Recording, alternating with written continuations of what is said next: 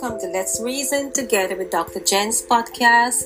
Let's Reason Together with Doctor Jen's podcast, where I will share words of encouragement that are inspired from God's Word.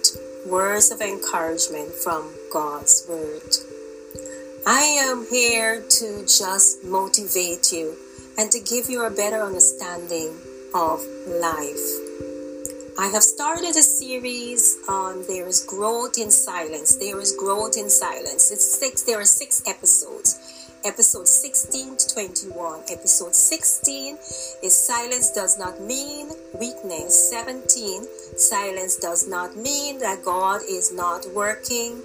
eighteen, Silence Is Control, Strength Working Quietly. nineteen, What Does It Mean When You Pray and God Is Silent? twenty, Embrace Silence Allows You to See God's Mercy and His Grace in Action. And twenty-one, Lessons Learned When You Are in a Place of Silence. So to watch my videos, you need to subscribe to my YouTube channel, Doctor Jennifer Agard, by clicking on the subscribe button below, and you will be notified every time I post a new video. Let's go directly to episode eighteen, Silence is Control, Strength Working Quietly. Before we go directly to the book of Jonah, because we are studying the book of Jonah, Jonah in the Old Testament, let us take a look of what silence entails. Silence is not always an easy attribute to have. For some people, silence comes naturally. Fortunately for them, they understand the power of silence. However, silence is a difficult. It's difficult for others to attain. They are uncomfortable with silence. Instead, they prefer noise. Study shows that silence helps an individual to discover his or her true self. It helps you to rediscover your inner self, and it challenges you to uproot, to evaluate, and to change yourself to become a better you. Silence is an attention seeker. It causes people to take note of your silence and to observe your action. Silence can be a great communicator. It speaks loud and clear. We often find ourselves in situations we, where we over-explain ourselves all to no avail. However, it will allow, if we allow silence to be in charge, we will see that there is often an answer in the silence. It prevents, prevents you from giving a negative response, reveals the implied no without you saying an unkind word or an insensitive word to someone. Silence shows great self-control, a calmness and politeness. Silence shows respect, allowing others to speak. Now we will go to chapter one, and we will see where Jonah allows self silence to be like a self-control and control him, give him strength in his place of silence. After the sailors cast lots to find out who caused the tempestuous seas, the lot fell on Jonah, who immediately asked them to throw him out into the sea. And they did. Jonah showed control, strength in his place of silence. Jonah showed control, strength at that time in a place of his of darkness in his life. He was forced to decide to do the right thing. It took great self-control for him to ask his sailors to throw him out to save their lives.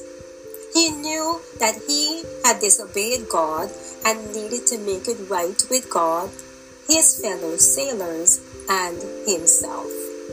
My friends, we also are guilty of running from God at one time or the other in our lives. We have turned a deaf ear to God's direction His guidance, and His calling. We think we know what is best for our, for our lives. We know more than God. We know our future and we think our future is bright. But that is far from the truth. God knows best, and only He knows our future. Remember, it is God who breathed the breath of life into our bodies. Thus, it is only Him who knows the beginning and the end. He knows our appointed time to die. So when we find ourselves in a place of quietness, in a place of silence and in darkness, we don't know, and we don't know what to do, where to go, what to, to do or say. Please know that God has given you strength in your place of silence. Just push through, hold strong, and trust God to help you make the right decisions. That is to surrender to the process. Surrender. God will give you the strength to make the right decisions.